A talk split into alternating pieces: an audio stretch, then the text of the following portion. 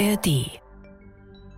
Ich bin Mario Neumann und spreche in dieser Bremen 2 Podcast-Reihe mit Menschen, die mir zufällig irgendwo begegnet sind. Diesmal bin ich mit meinem Eine Stunde Reden Schild auf Eva getroffen.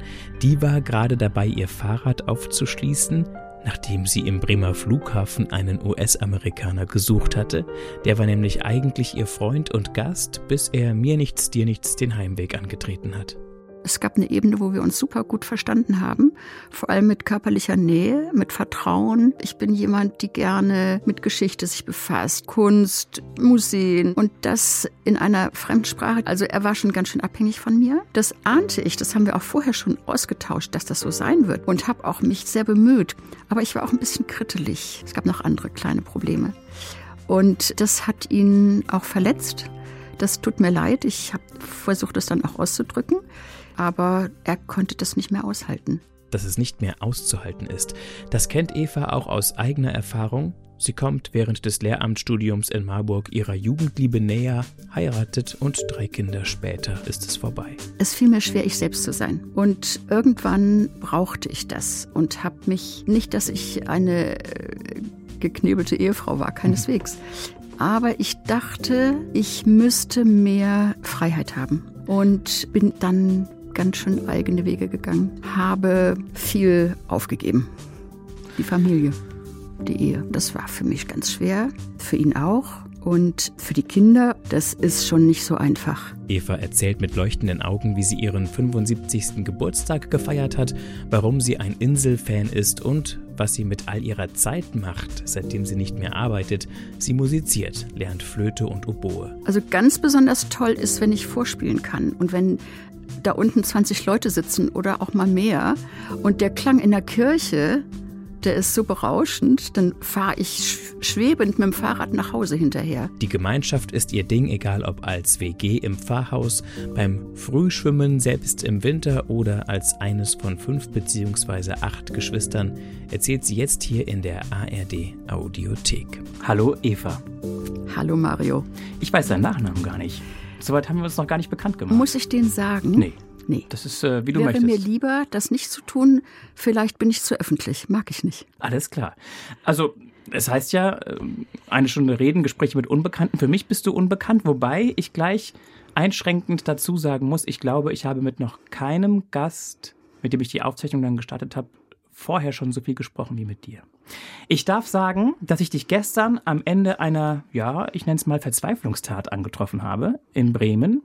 Vielleicht kommen wir später noch drauf, was du da genau gemacht hast. Und du kanntest, glaube ich, den Podcast, wenn ich mich richtig erinnere. Eine Stunde reden, das Schild, das sagte dir was. Sofort. Mhm. Und du warst dir erst gar nicht sicher, ob das das Richtige für dich sein könnte.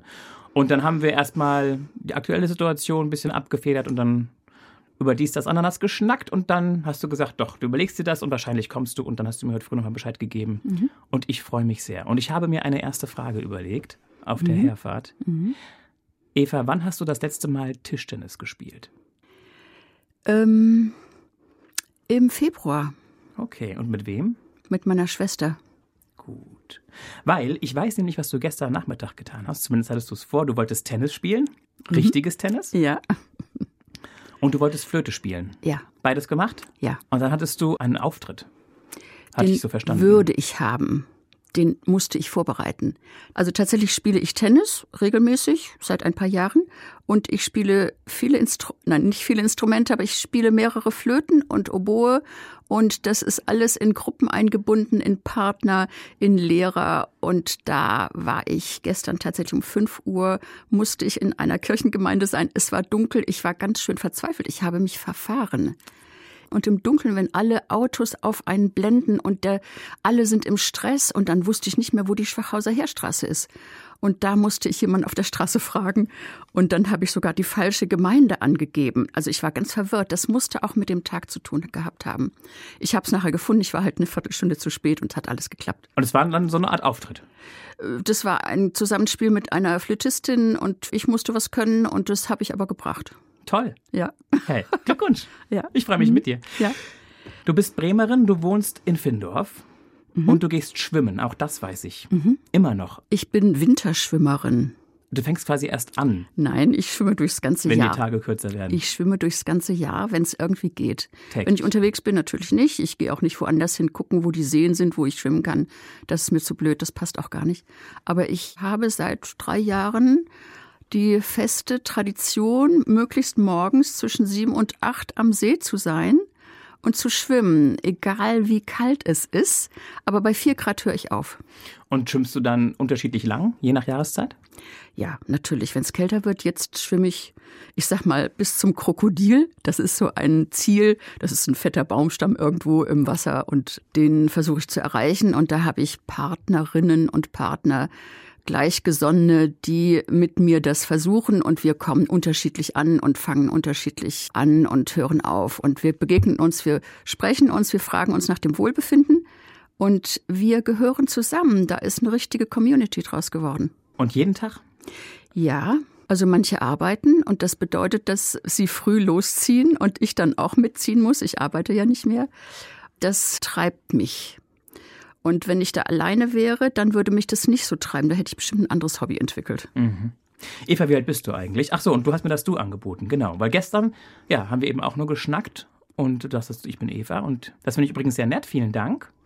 Man kann, ich finde beides schön. Ich finde sie schön und du schön.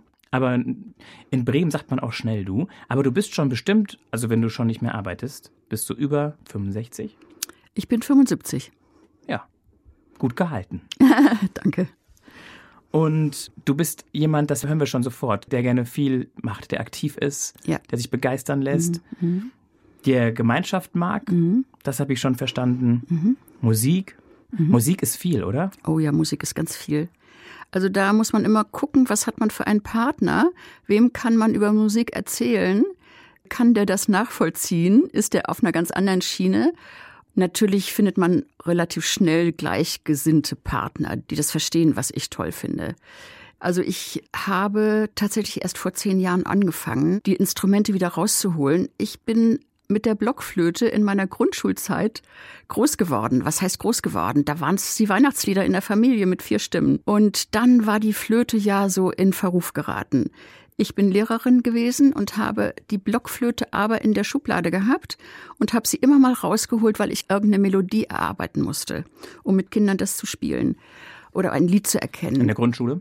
Nein, in der Schule, also in meiner Schultätigkeit. Ich bin Gesamtschullehrerin gewesen.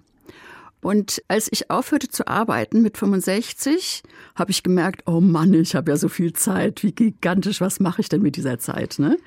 Und dann habe ich gedacht, ah, ich wusste, dass die Blockflöte ein ganz tolles Instrument ist. Ich habe nämlich in der Kirche Stefani in 81, da habe ich meine erste Begegnung, meine berührende Begegnung mit der Kirche und der Orgel und der Flötistin gehabt. Sie auf dem Balkon, ich da unten hörend. Und dann wusste ich, oh Mann, ein tolles Instrument, weil wenn man es kann, ist es einfach toll. Die meisten haben ein schlechtes Urteil über diese Blockflöte, weil sie es nicht können, weil sie vielleicht bei ihren Kindern die Nicht-Können-Phase erlebt haben und es dann ganz schrecklich finden. Da gibt es ganz schrecklich herabwürdigende Sprüche dazu. Die will ich jetzt nicht sagen. So, aber das war mir egal. Ich wusste, wenn man was kann, dann schätzt man das, gar keine Frage. Und dann habe ich mir eine gute Flöte gekauft. Ich habe mir gleich eine Lehrerin gesucht. Das war im Grunde die Dame, die auch als Jugendliche auf dem Balkon in der Kirche gespielt hat und die ist dann Kirchenmusikerin geworden und so weiter. Naja, und die war dann erstmal meine Lehrerin, wir kannten uns und dann habe ich die Musikschule aufgesucht. Das ist ja auch immer eine gute Adresse, wenn man nicht weiß, welches Instrument und wo kriegt man es her und wie lernt man das? Musikschule. Und auch da habe ich einige Jahre mitgemacht und dann habe ich gemerkt, es ist wichtig, einen Lehrer zu nehmen, der einen wirklich weiterbringt. Und das war mein Ziel. Das ist es auch immer noch heute. Und das ist jetzt zehn Jahre her und mit der bin ich immer noch verbunden.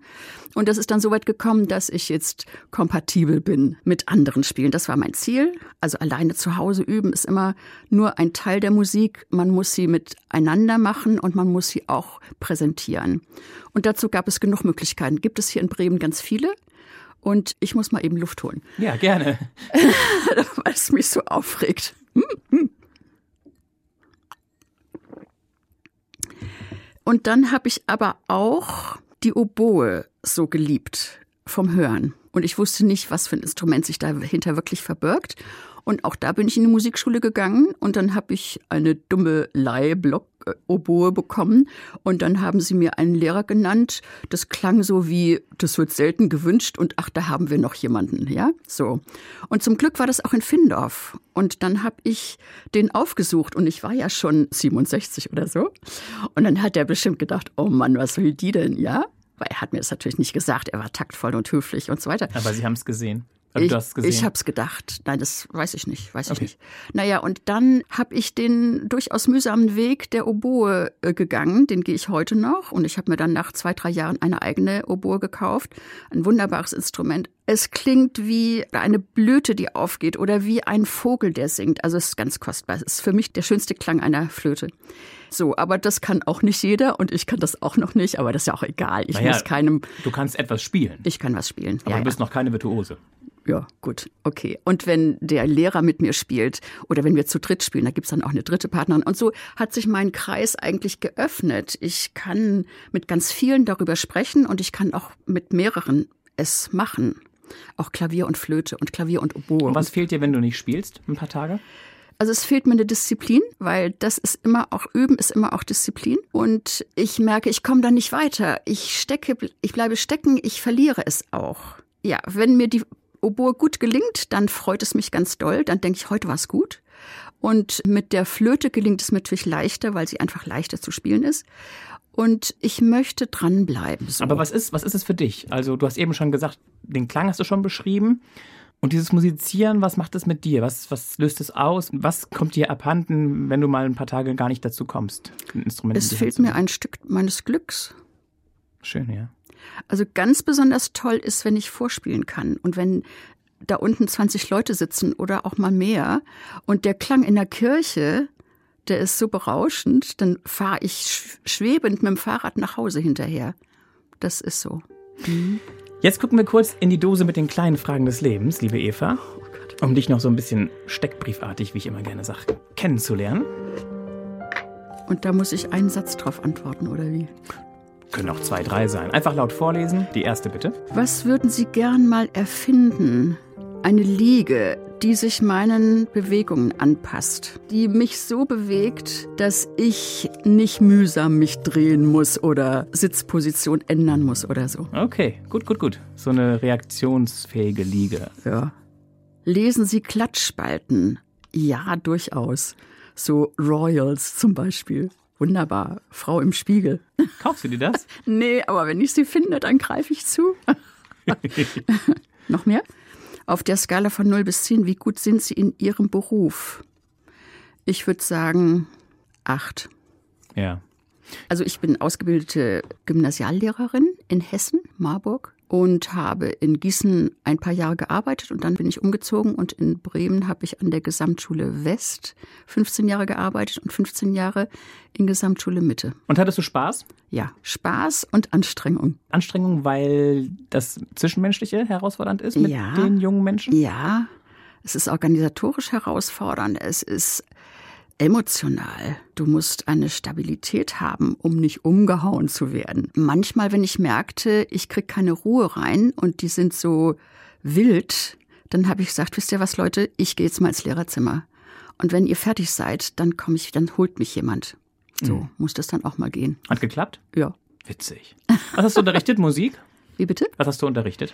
Sport und Englisch hauptsächlich, aber in den letzten Jahren auch viel Projektarbeit, weil die Gesamtschule Mitte sich auf einen Schwerpunkt Projektarbeit verändert hat. Und dann bedeutete das, man hat ein Thema miteinander gewählt, sei es mit den Schülern, sei es mit dem Kollegium, worauf man sich geeinigt hat. Und dann ist man vom Thema ausgegangen und das konnte äh, alles Mögliche sein. Das konnte auch mal Olympiade in London gewesen sein oder Mittelalter Ritterburgen bauen und Ritterrüstung nähen und Damenkleidung des Mittelalters herstellen durch Kopfbedeckungen, solche Sachen.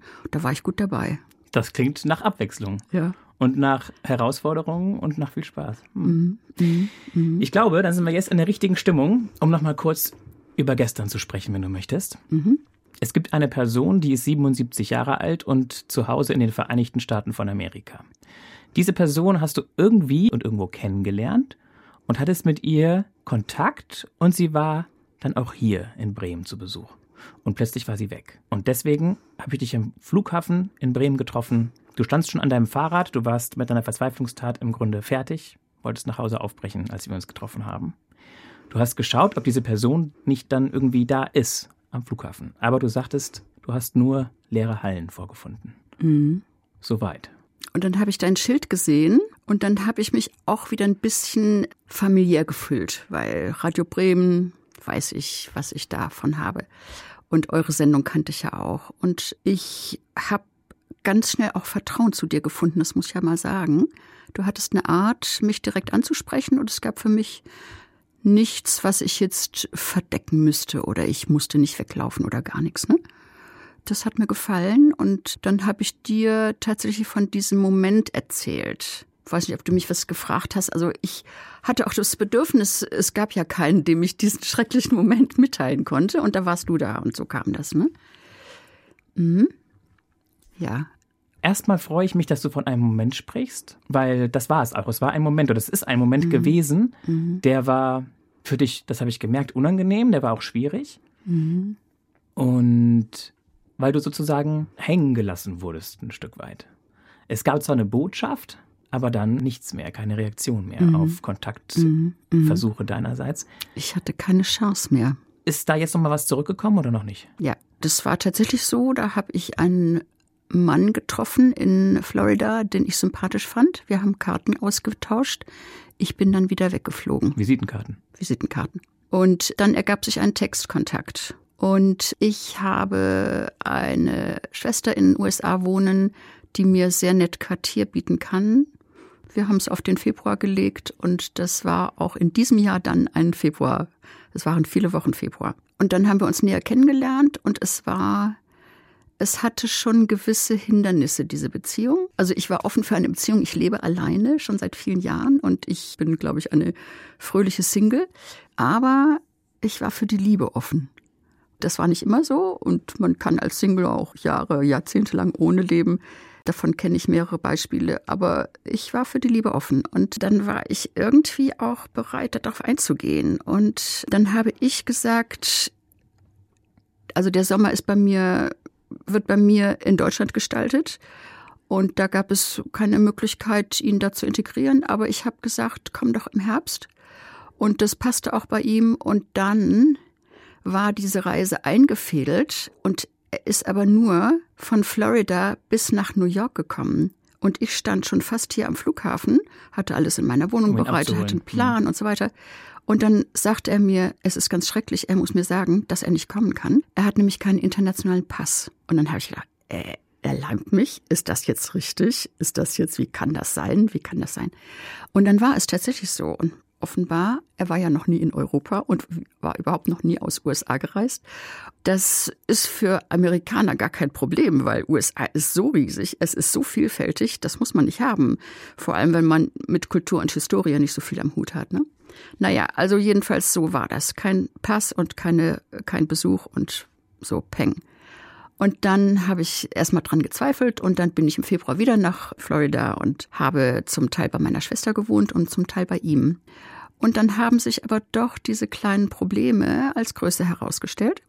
So, und dann bin ich wieder äh, weggeflogen und dann habe ich erstmal gedacht, nee, ich drücke jetzt keine weitere Einladung aus. Aber mit der Zeit kam dann doch das Bedürfnis, ach Mensch, jetzt komm doch dann einfach diesen Herbst nochmal. Das Jahr läuft und läuft und läuft, ne? Naja, und dann äh, war das so, dass er tatsächlich kam, große Freude und der Pass, das war mir schon klar, dass der schon da war und so weiter, ne? Das war ja schon im Februar so. Naja, so, und dann haben wir doch eine ganz gute Vertrauensebene gefunden. Es gab eine Ebene, wo wir uns super gut verstanden haben. Vor allem mit körperlicher Nähe, mit Vertrauen. Und dann gab es aber auch, also ich glaube, ich bin jemand, die gerne mit Geschichte sich befasst. In Deutschland gibt es einfach viel, viel Geschichte. Ganz Europa ist ja im Geschichtsdrama. Ich interessiere mich für Kunst, Museen, was auch immer die bieten. Und das in einer Fremdsprache, die man nicht spricht. Und dann jemand, der Europa eigentlich nicht kennt, es war anfangs wohl ganz schön schwer für ihn. Und dann halt die Sprache, diese tägliche Sprache, wo er nicht mit konnte. Aber ich habe ihm gesagt, du weißt du, wenn du Menschen ansprichst, du musst nur fragen, sprichst du Englisch? und dann langsam sprechen, du wirst immer eine englische Antwort bekommen. Habe ich ja bei dir gesehen gestern. Hast du ausprobiert, ja. ja. Und dazu war er aber, glaube ich, nicht mutig genug. Naja, also er war schon ganz schön abhängig von mir. Das ahnte ich, das haben wir auch vorher schon ausgetauscht, dass das so sein wird, weil ich muss ihm ja eine Treppenstufe bieten, um da hochzukommen. Und habe auch mich sehr bemüht, glaube ich. Aber ich war auch ein bisschen krittelig. Es gab noch andere kleine Probleme. Und das hat ihn auch verletzt. Und da merke ich, dass ich auch verantwortlich bin für diese Geschichte. Das tut mir leid. Ich habe versucht, das dann auch auszudrücken. Aber er konnte das nicht mehr aushalten. Krittelig heißt? Ich habe manche Dinge angesprochen. Mhm. Ja. Kritisierend. Mhm. Es gibt so ein paar Sachen, die ich nicht so gut finde. Zum Beispiel, wenn jemand auf die Straße spuckt. Das mag ich einfach nicht. Ich finde, es gehört sich nicht. Es gibt manche Dinge, wo ich sage, das finde ich gehört sich nicht. Zum Beispiel. Hätte ich bei Schülern auch, habe ich das immer gesagt, ist nicht in Ordnung. Hm? So. Ähm, gut. Okay. Ne? Ja. Und jetzt, jetzt kam wenigstens doch mal ein Kontakt zustande und jetzt ist es erstmal auch für dich ein Stück weit, höre ich zumindest raus, nachvollziehbar und du siehst auch deine Verantwortung, übernimmst die, bedauerst das und jetzt wird es vermutlich ähm, wieder Textnachrichten geben? Ja, ja, ja, die hat es schon hin und her gegeben. Also zwischen die Geschichte, wie es reell, als wir uns trafen, wo er reell war.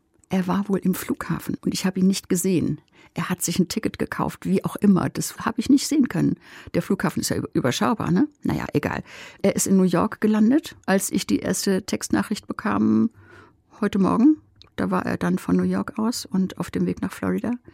Ja, ist wahrscheinlich, nein, ich weiß es nicht, was wahrscheinlich ist. Es kann sein, dass wir weiter texten wir hängen so ein bisschen aneinander. Es gibt so einen netten Moment, der viel ausdrückt. Zum Beispiel, wenn ich morgens vom Schwimmen kam, tagsüber habe ich ihm den Schwimmort gezeigt, damit er wusste, was das überhaupt ist. Mhm. Und wenn ich morgens vom Schwimmen kam, dann habe ich ja Eisfinger und Eisfüße. Ne? Da konnte ich unter seine Bettdecke krabbeln. Das war wunderbar. Das war eine tolle Wärmflasche, wie ich sie ganz nie gehabt hätte. Ne? So zum Beispiel. Also eine große Vertrautheit auch. Ne? Ja. Naja, es trennen uns Welten, es trennen uns Kulturen, es trennen uns Lebensarten. Das ist schon leider so. Das habe ich gedacht, könnte ich übersehen oder wir kriegen das schon hin sozusagen, ne? aber vielleicht doch nicht. Gut, gut beziehungsweise offen. Ja. Ja, es ist offen erstmal. Also ich glaube, ich weiß, was du meinst mit, dass du offen warst für die Liebe. Man muss sich darauf einlassen wollen und können und man muss es passieren lassen können. Und sie war da und sie ist vermutlich noch da oder ist sie jetzt weg?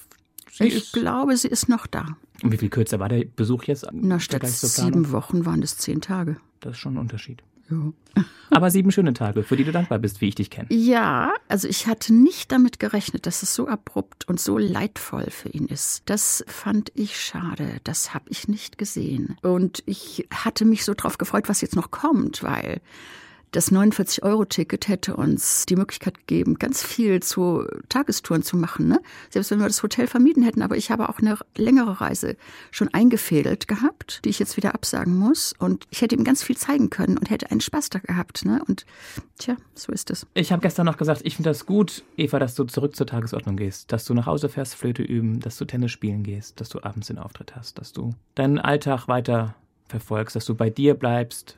In, gerade in dieser doch etwas verzweifelten Lage. Mm, mm. Weil das, das, diese Strukturen mm. geben ja auch Halt. Mm, mm. Aber das war mir vorher auch schon klar. Mm. Das habe ich gelernt. Hm? Cool.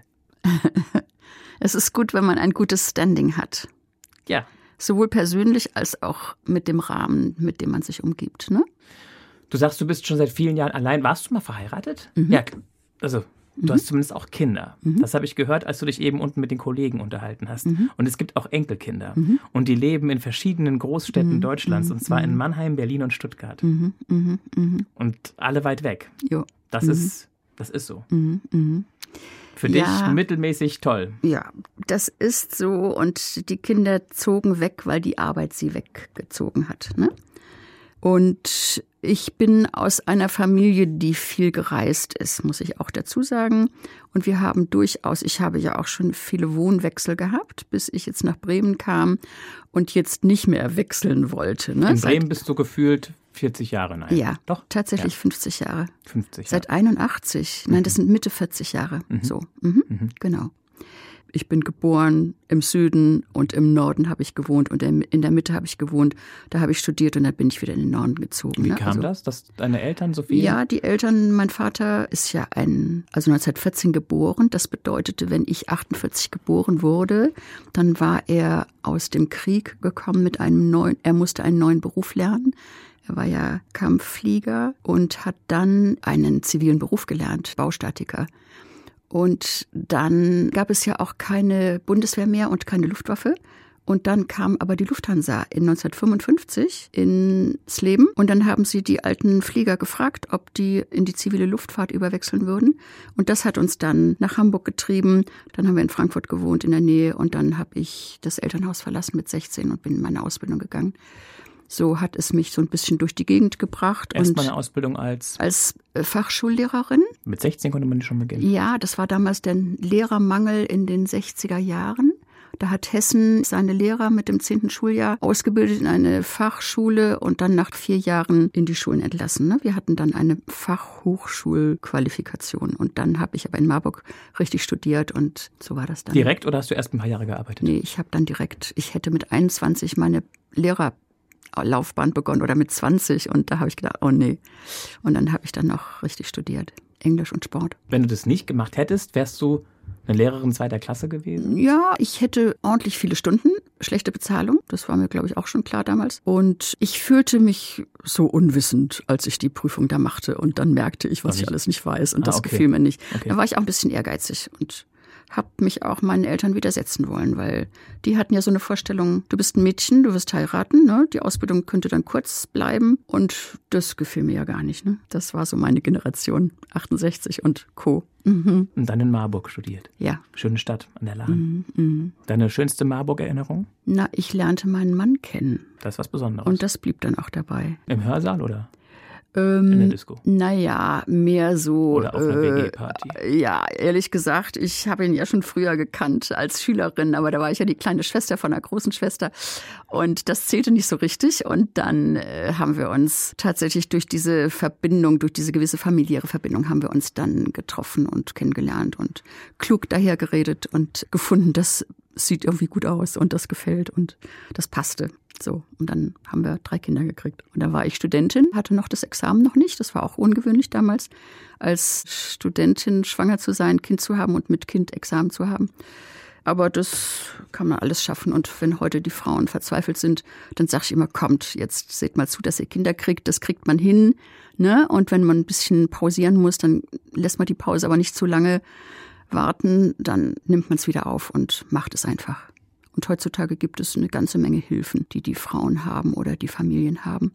Und die Männer denken so und so anders, das finde ich auch. Und das hat mein Mann auch so gemacht. Da kann ich ihn überhaupt nicht kritisieren. Das war sehr partnerschaftlich. Ja, so ja. ging das. Gut, man muss deine Kinder eben loslassen und man braucht schon Unterstützung. Hattest du dann, die Eltern waren nicht in der Nähe, deine nee. Eltern? Waren mhm. seine Eltern in der Nähe? Nee, meine Eltern, nee, die waren in Frankfurt. Ich war in Marburg, in Gießen, und wir hatten aber auf dem Dorf Unterstützung. Wir haben eine Haushilfe aus dem Dorf genommen, die war so patent und hat jeden Tag vier Stunden uns die Kinder abgenommen und die Berufe waren so gestaltet, dass man das gut vereinbaren konnte. Ja. WG war auch wichtig im Pfarrhaus und so. Mhm. Weil dein Mann Theologe war. Mhm. Und dann hat halt die Geschichte äh, nahm sich so Lauf. die Geschichte nahm ihren Lauf, genau. Also ich habe dann schon festgestellt, es fiel mir schwer, ich selbst zu sein. Und irgendwann brauchte ich das und habe mich nicht, dass ich eine äh, geknebelte Ehefrau war, keineswegs. Aber ich dachte, ich müsste mehr Freiheit haben. Okay. Und darüber bin ich dann ganz schön eigene Wege gegangen und habe viel aufgegeben. Die Familie, mhm. die Ehe.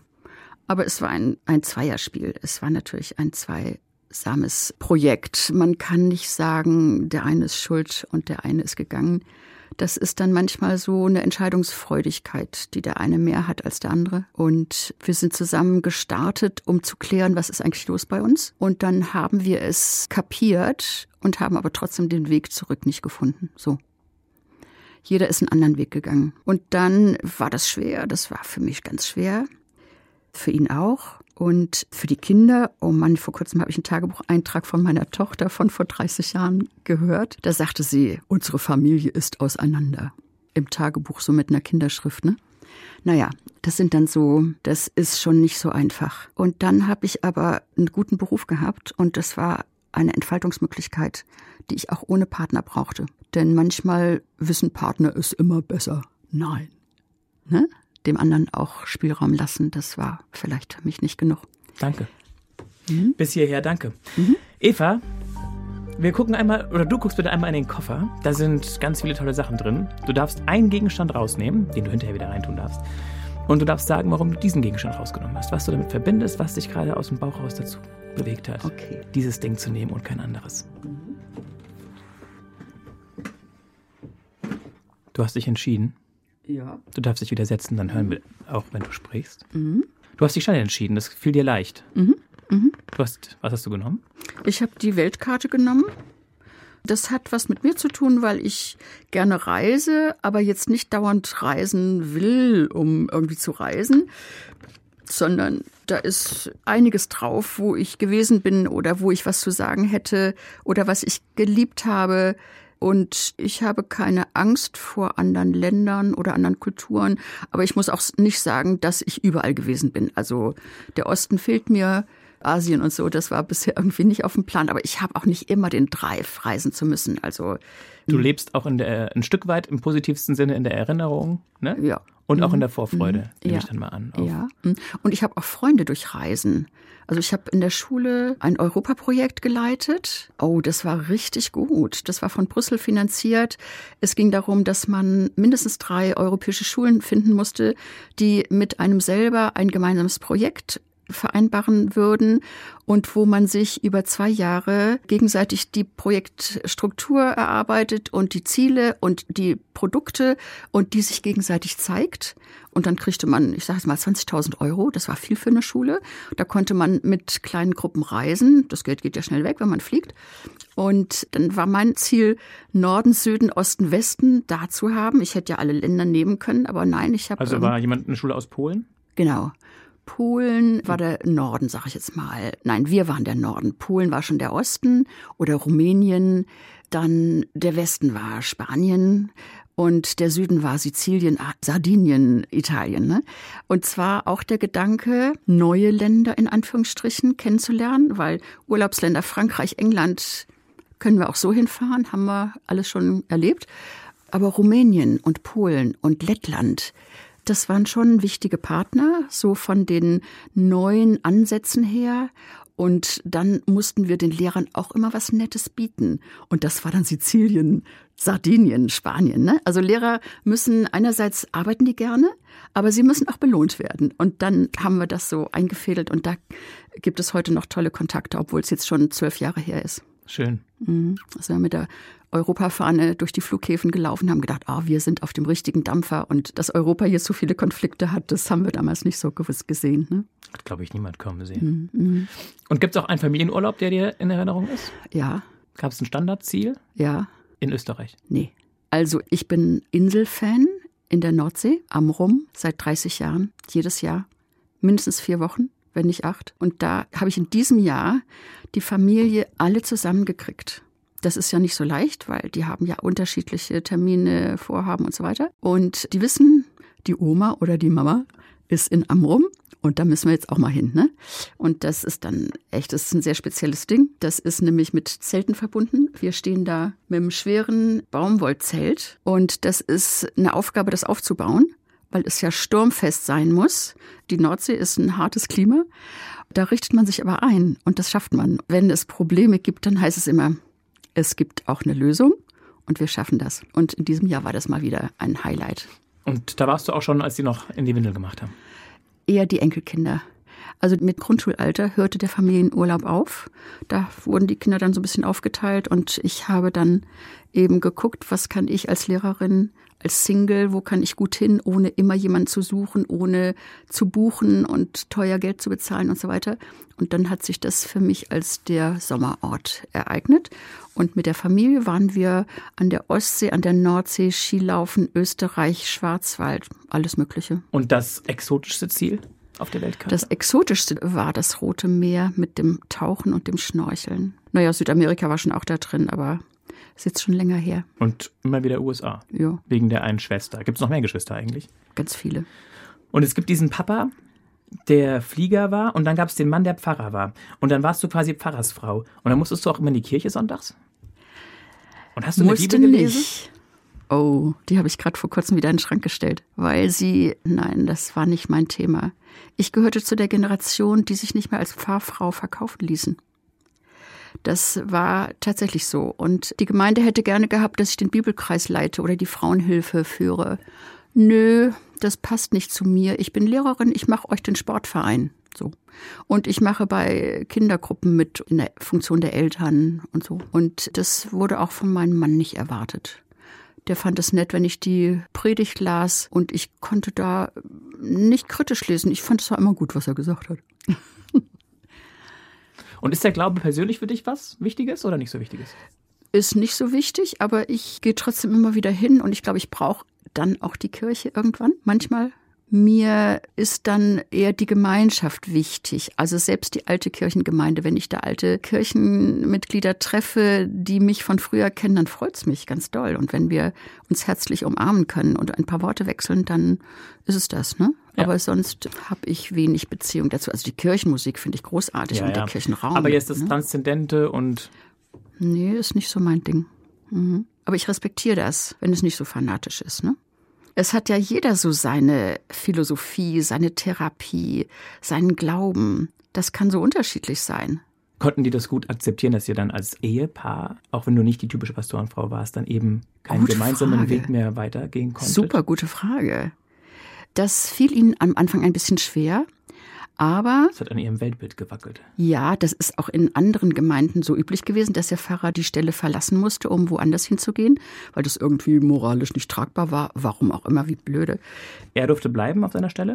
Also das war so. Die Gemeinde hat eine gewisse Vertrauensfrage gestellt. Und das war eine Sitzung mit dem ganzen Gemeinderat. Das heißt ja hier in Bremen, das hat einen besonderen Namen, wo alle engagierten Leute kommen dürfen und Themen besprochen werden. Und dann bin ich aufgestanden und habe gesagt, das finde ich jetzt bitter, wenn ihr glaubt, dass ihr darüber entscheiden könnt, wie wir beide leben, was wir beide entscheiden. Wir machen es uns nicht leicht. Das ist überhaupt nicht leicht, dieser ganze Prozess. Und ich bitte euch als Christen, das zu tolerieren. Das wäre für mich wichtig, dass ihr das tut. Und dann haben sie die Vertrauensfrage gestellt und alle waren dafür, den Pfarrer zu behalten. Und alles war gut. Und ich treffe heute noch sa- ganz viel Sympathie. Wenn ich komme und die wissen meinen Namen, ah, Eva kommt, dann kommen manch eine in die Kirche und wollen mich flöten hören, zum Beispiel. Das ist doch nett. Hm? Ja.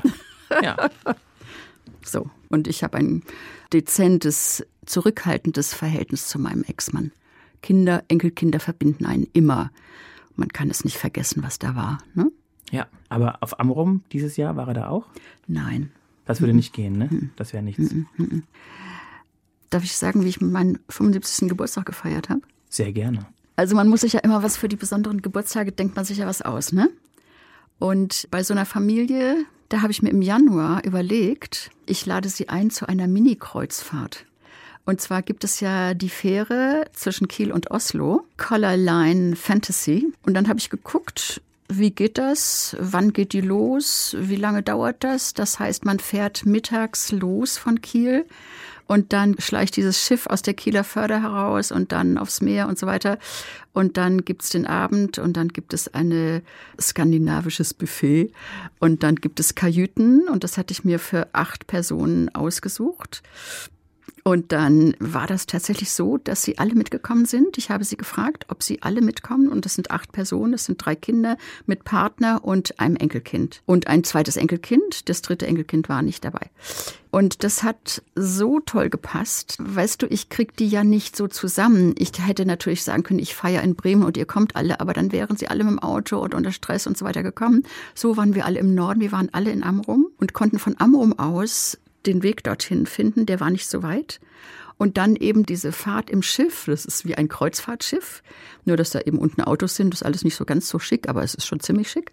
Und dann eben nach Oslo rein am nächsten Morgen und dann eine Stadtrundfahrt Und das war alles super gemacht und dann wieder die Rückfahrt und dann schien die Sonne und dann haben wir die schönsten Fotos gemacht. Und dann haben sie mir ein Geschenk gemacht. Sie sagt noch, Mensch, Mutter, für dich ist ja nicht so leicht zu schenken.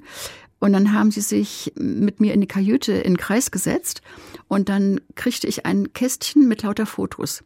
Und dann musste ich diesen Fotos rausziehen und dann hinten drauf war was geschrieben. Und die Person las das mir dann vor. Also Liebesbriefe an die Mama von acht Seiten. Und das war wow. ganz rührend. Das war tränenrührend. Und der blaue Himmel, das Schiff, der Wind, die Sommerfrische, es war einfach ein wunderbares Erlebnis. Das haben sie alle Toll. gefunden. Toll. Mhm. Und es war bezahlbar. Ne? Also ich ja. habe sie jetzt nicht zu einer Kreuzfahrt eingeladen. Ne? Ja, so. ja. Mhm. Liebe Eva, mhm. hier sind die großen Fragen des Lebens in diesem mhm. Döschen. Mhm. Du darfst wieder drei Zettel nehmen, mhm. auffalten und laut vorlesen und direkt beantworten. Einfach spontan aus dem Bauch. Mhm. Haben sie sich für etwas im Leben aufgeopfert, für die Arbeit, einen Partner oder einen pflegebedürftigen Angehörigen. Also aufgeopfert kann ich nicht sagen. Aber ich habe viel sozial gemacht. Mein Beruf war ja ein sozialer Beruf. Ich habe dann nach der Schule Freiwilligenarbeit bei Flüchtlingen gemacht, habe drei Familien begleitet und Kindern das Lesen beigebracht am Telefon, weil Corona war. Da gab es witzige und schöne Erfolge.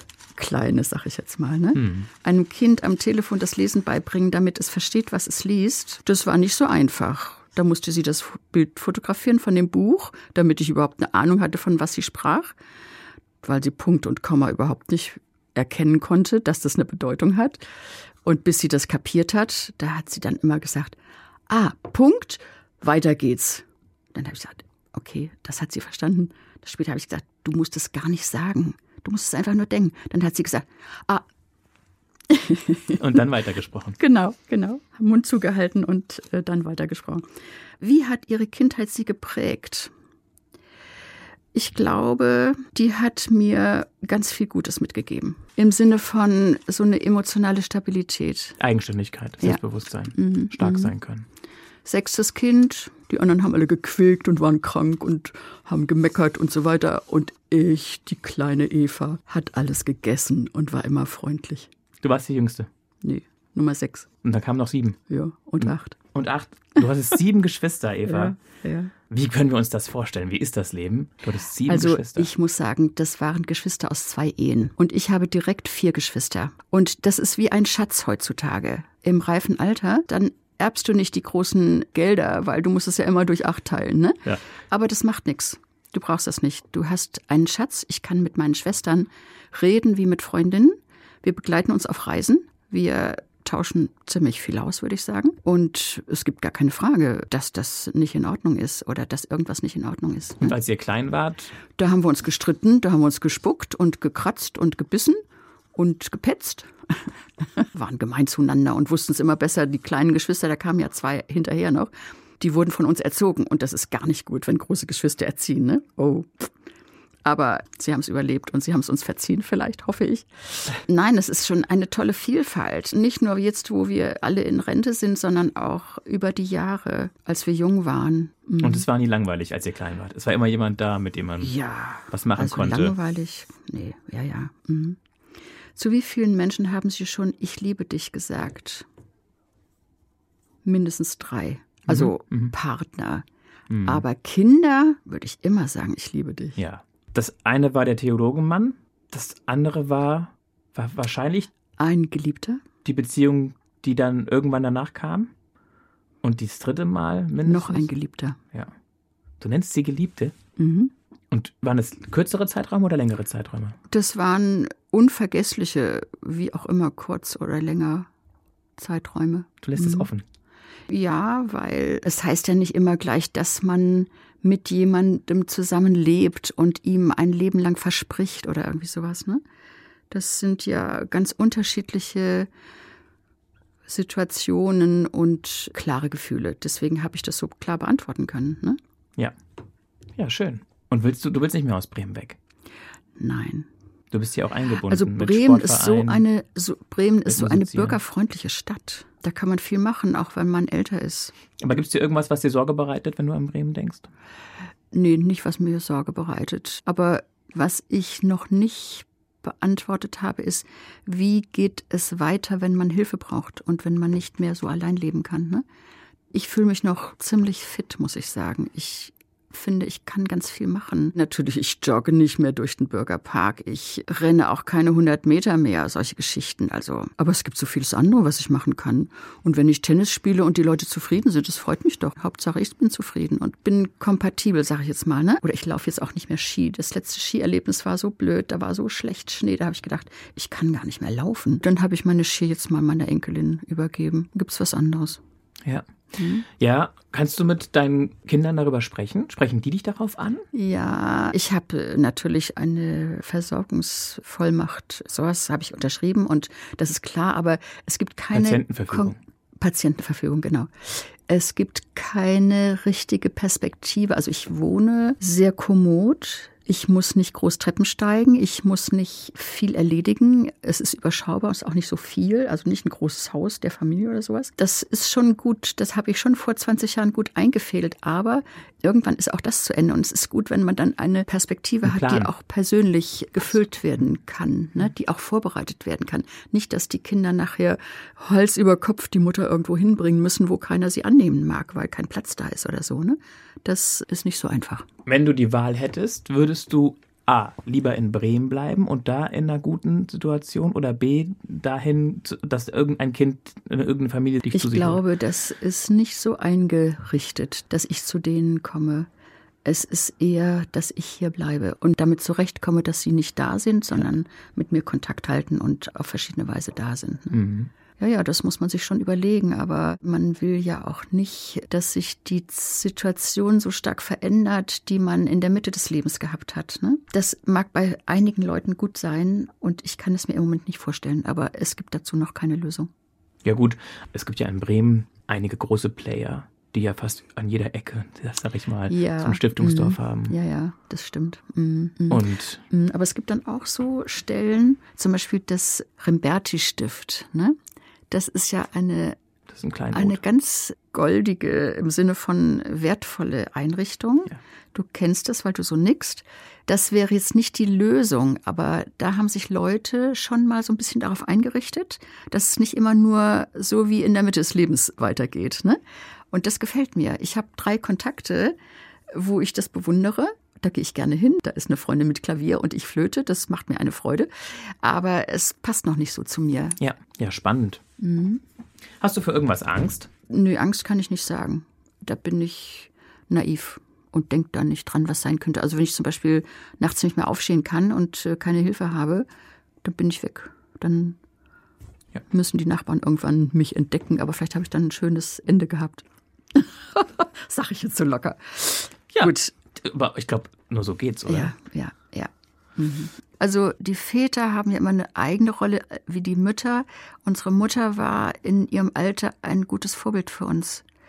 Also erstmal war sie sehr sympathisch nach wie vor. Sie nahm am Leben teil, so gut sie konnte. Sie wohnt in einem gediegenen Altersheim und hat aber alles so eingefädelt, dass es zu ihrem Leben passte. Also sie hat sich dann auch vom Eigentum getrennt, ist in so ein betreutes Wohnen gekommen und so und hatte immer Stil. Und dann hatte sie aber auch das Glück, dass mein Bruder ihr sagte, Mutter, wenn du Hilfe brauchst, dann kommst du zu uns. Wollte sie erst nicht, aber es gab so ein nettes Verhältnis zwischen den beiden und der konnte sie tatsächlich bis zum Ende begleiten. Ne? Das ist ein Geschenk des Himmels. Hat nicht jeder. Aber sie war, sie hat es alles gut gemeistert, muss ich sagen. Sie war stilvoll bis zum Schluss. Ja. ja. Und das ist ein Vorbild. Ja, ja. Im besten ja. Sinne. Mhm. Mhm. mhm. Und der Vater ist einfach umgefallen. Ist auch gut. Ja, das ist auch schön. oh Mann. Kein großes Leiden. Ja. Mhm. Hat sich eine jüngere Frau gesucht noch. Und die war an seiner Seite und dann musste er sich in dieser Richtung nicht viel verstellen oder hat nichts Schlimmes erlebt, ne? Hat es gut gehabt, kann ich sagen. Stichwort schlimmes Erleben. Mhm. War da bei dir was, was du erzählen könntest, wolltest, dürftest? Nee, kann ich nicht sagen. Ich habe so ein Glück bisher. Das ist schön, oder? Gesundheit, wenig Tod. Gut, es gab einen Neffen, der als Jugendlicher gestorben ist. Das war schlimm. Das ist aber 50 Jahre her, 40 Jahre her. Und damals hat es dich aus der Kurve geworfen, ganz gewaltig bestimmt, aber es hat dich nicht so nachhaltig mitgenommen, Nein, dass du. Es war nicht mein Sohn, es war der Schwestersohn. Ne? Also vielleicht die Ehescheidung war ein war schlimm, aber das äh, würde ich jetzt. Ist alles verbunden. Ja. Ist alles weit, weit weg. Ja, ja. Mhm, mhm. Glück gehabt, sage ich jetzt einfach. Und glaubst du, wenn du dann irgendwann deinen letzten Atemzug getan hast, ist dann alles vorbei oder gibt es ein Leben nach dem Tod? Ich glaube, dann ist alles vorbei. Wenn ich bei meinen Kindern ein gewisses Nachleben habe, eine gute Erinnerung, dann freut es mich. Mhm. Enkelkinder sind ja auch was ganz Kostbares, ne? Ja. Mhm. Und wirst du auf See verstreut? Nee. Auf Amrum vergraben? Nee, habe ich noch nicht drüber nachgedacht. Aber schlicht soll es bleiben. Nicht so groß Pomp. Und stilvoll. Gewisse, in gewisser Weise, ja. Mhm. Mhm. Also jetzt nicht, nicht im Sinne von natürlich schön, aber jetzt nicht pompös oder affig. Nein, oder so, nein, nein. Ne? Mhm. Würdevoll. Würdevoll. Angemessen. Genau. genau. Haben wir irgendwas, was noch fehlt? Kann ich nicht sagen. Hattest du, bevor du die Musik wiederentdeckt hast, im zarten Alter von 65, andere Hobbys, die dir sehr viel gegeben haben über die Jahre? Also Sport habe ich immer gemacht, außerhalb des Dienstes. Ähm? Aber die Schule hat mich schon sehr gefangen gehalten. Hast du Vollzeit gearbeitet? Ja. Das passte zu mir, das gehörte zu mir, aber ich habe dann auch am Schluss, in den letzten fünf Jahren, wird ja die Arbeit nicht leichter. Da habe ich dann öfter sagen müssen, oh Leute, ich habe keine Zeit, ich muss arbeiten am Sonntagmittag. Ne? So, ist so. Deine Frage war aber eine andere. Habe ich noch ein Hobby gehabt? Mhm. Aber die Antwort war ja schon passend, fand ich, weil Ja. du hast gesagt, naja, mein Job hat mich ganz schön Ja. aufgesaugt. Ja, ja. Und der Lehrerjob ist auch, ragt auch sehr ins private Leben hinein. Es gibt keinen Feierabend. Nee, Man muss abliefern. ja, ja, Man ja. muss dann wieder präsent sein So ist es. und die Mhm. Klausuren müssen Ja, zurückgegeben werden. ja, ja, ja. Mhm. Mhm. Aber es, es gab auch so viele schöne Erlebnisse in der Schule, Ja. muss ich wirklich sagen. Ja. Und hättest du's, würdest du es anders machen im Rückblick? Hättest du weniger arbeiten wollen? Nö. Sollen? Nee. Es war, es war richtig mir. so. Ja. Gehört zu mir. Mhm. Mhm. So, und Sport, Tennis wissen wir. Und was noch? Äh, So ja, Gymnastik, Schwimmen. Schwimmen. Ja, also ich bin eher so ein Gymnastiktyp, ne? Also ich, wenn ich, das muss man, also Gymnastik kann ich nur jedem empfehlen. Dehnung und Kräftigung und äh, Kreislauf. Man will nicht steif werden. Ne? Das wird ja schneller, als man denkt. Und da, aber das ist nie zu spät. Das kann ich jedem nur empfehlen. Nicht nur den Frauen. Die Frauen sind ja meistens die, die die Gymnastik machen. Die Männer sind ja eher auf Kraft. Und da kann ich oft sagen, die kommen ja nicht mit den Füßen, mit den Fingern auf die Erde. Und die äh, sind auch steifer in der Bewegung, das merke ich. Und da merke ich, das gehört dazu. Das gehört auf jeden Fall zum Altwerden dazu. Ne? Sonst, es reicht schon, wie ungelenk man wird. Aber ein bisschen gegenhalten ist schon gut. Mhm. Gut. Wenn du so einen Strich ziehst, liebe Eva, und das alles mal zusammenfasst, ganz kompakt und kurz auf den Punkt gebracht, was sagst du, was ist die Geschichte deines Lebens? Ich war auf einer guten Bahn. Ich glaube, da haben meine Eltern viel dazu beigetragen. Und ich konnte so viel für mich erreichen. Das waren keine Höhenflüge, das war keine Doktorarbeit. Aber das, was ich gemacht habe, ist auch gut zurückgespiegelt worden. Es ist mir nicht alles gelungen, aber manches.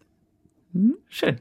Und ich finde, es ist, es ist die Geschichte einer, einer sehr fröhlichen, munteren Person, einer starken Frau, selbstbewussten Frau, einer liebevollen Persönlichkeit und einer fast unglaublich offenen Person, ein offener Mensch, der diese Stadt, dieses Land bereichert. Und der viel Glück gehabt hat. Das war ein super tolles Gespräch mit dir, weißt du das? Ich war, ich habe vorher schon auch mal darüber nachgedacht, ob ich sowas machen würde. Und dann, wenn ich manchmal die Leute auf der Straße so gefangen sehe mit dem Mikro, ne, und dann müssen sie was sagen, da würde ich bestimmt ganz blöd was sagen. Aber wie du das gemacht hast, hat mir von vornherein Spaß gebracht. Ich habe nicht schlecht geschlafen. Ich musste nicht eine Prüfung erfüllen. Nee, nee, nee. Und dass ich es auch geschafft habe, hat Ja. mich auch gefreut, Mich weil auch. wenn ich jetzt nicht gekommen wäre, dann hätte ich tagelang gedacht, oh Mann, was bist du für ein Feigling? Hä?